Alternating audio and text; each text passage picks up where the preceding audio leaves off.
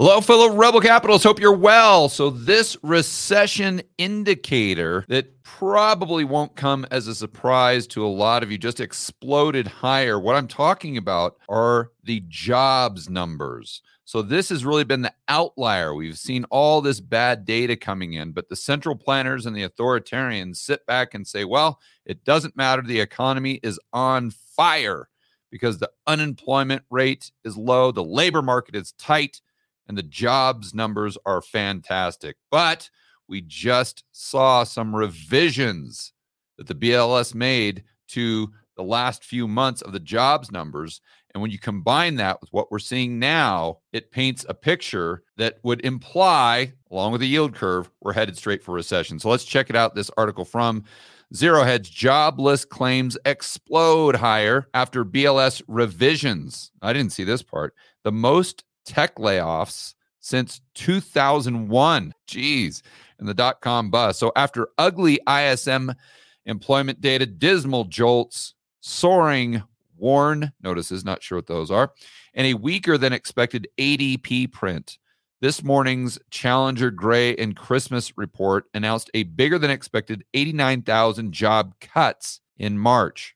It's on pace to surpass the highest annual total for the sector since two thousand one, okay? It goes back to the jobs, or excuse me, the tech jobs.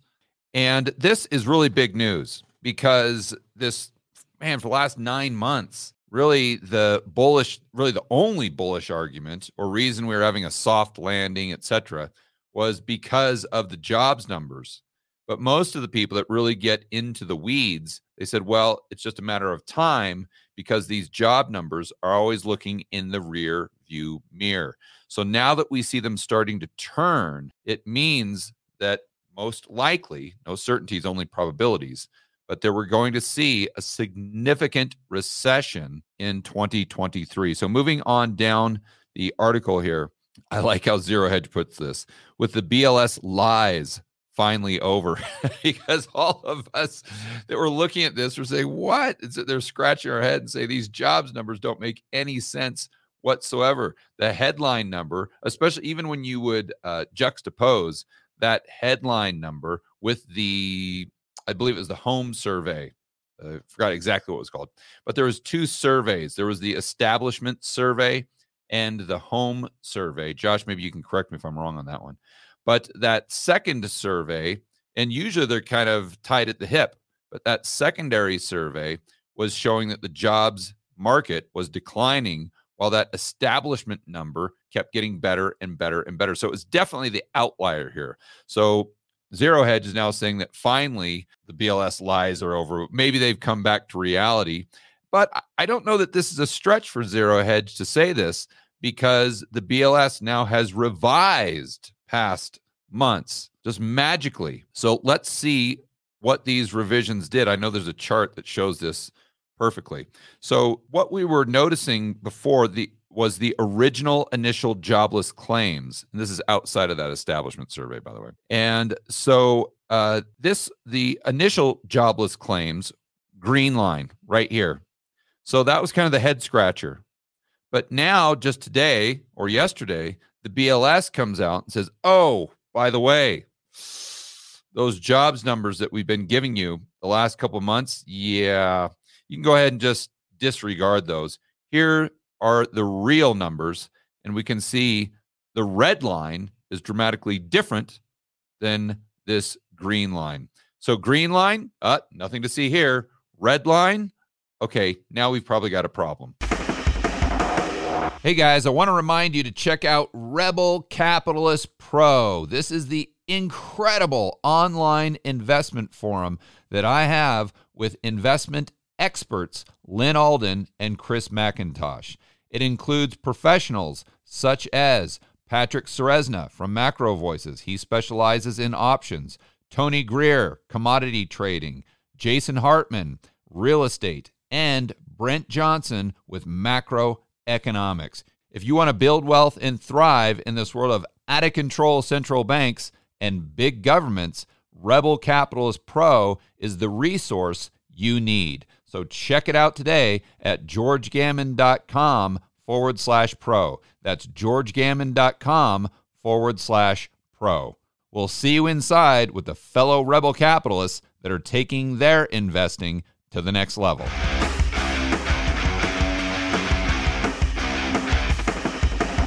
And here they have some more charts of the revisions. Let's see if we can get into the detail here.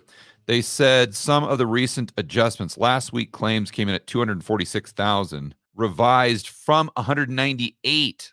So they told us one ninety-eight. Now they're saying, sorry, two forty-six.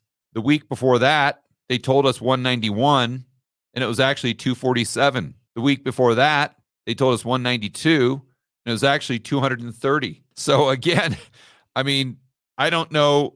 I think Zero Hedge has every right to say that they were just flat out lying. I mean, how bad could you be? I don't know. I want to give them the benefit of the doubt, and saying that it was just a mistake just seems awfully suspicious when that's really the narrative that the whole mainstream media and the political apparatus, the central planners and authoritarians, are trying to push. So here we look at the jobless claims by state, and this is just a nominal number. So you'd expect California and New York, Florida to have the most since they have the most people, or maybe Texas, but it's actually Michigan, Massachusetts, California, New York. Wow. And then you got Texas, as you would expect, at the top, but it's not necessarily because the job market is bad, but because they have so many people there. And then Missouri, my goodness. And District of Columbia, that can't be right. Wow, this was just for the week. I mean, how? What is the population of Washington, D C? Like just the District of Columbia? I mean, it can't be, it can't be that much. And it's right at the top of this list. Well, good. Hopefully they're firing a lot of politicians. Wouldn't that be a, a breath of fresh air? That would actually be some good news for once. Jeez. All right, let's check out this last chart. And this is the labor market surplus index. And then, which is the green line, the red line is the U S surveys and business cycle indicator, uh, surprise index. And so we can see these, both of these charts are getting a lot worse as well, which would coincide with the revisions and the new jobs numbers that I think are much more accurate and that really line up with what we've been talking about in the yield curve. And uh, then the next question that they conclude with, which I think is a fair question, will this be the trigger for Powell and his pals to pause? I think maybe a, a more important question, is this just the start of what will make Powell and his pals not just pause, not just pivot, but go all the way back to zero percent? Because what we're seeing right now, and all these esoteric curves, like the Eurodollar futures market, is that, yes, the Fed is going to drop rates this year, but they're not going to just drop slowly, twenty-five basis points here, twenty-five basis points there, twenty-five basis points. No. What the market is predicting is that the Fed funds rate is going to drop off a cliff. So they're going to drop rates rapidly. And that implies that that soft landing nonsense that they were talking about a few weeks ago or a few months ago, you just throw that right out the, the window, because now we've got to not just talk about a hard landing, but how hard is this landing going to be? All right, guys, enjoy the rest of your afternoon. As always, make sure that you're standing up for freedom, liberty, free market capitalism. See you in the next video.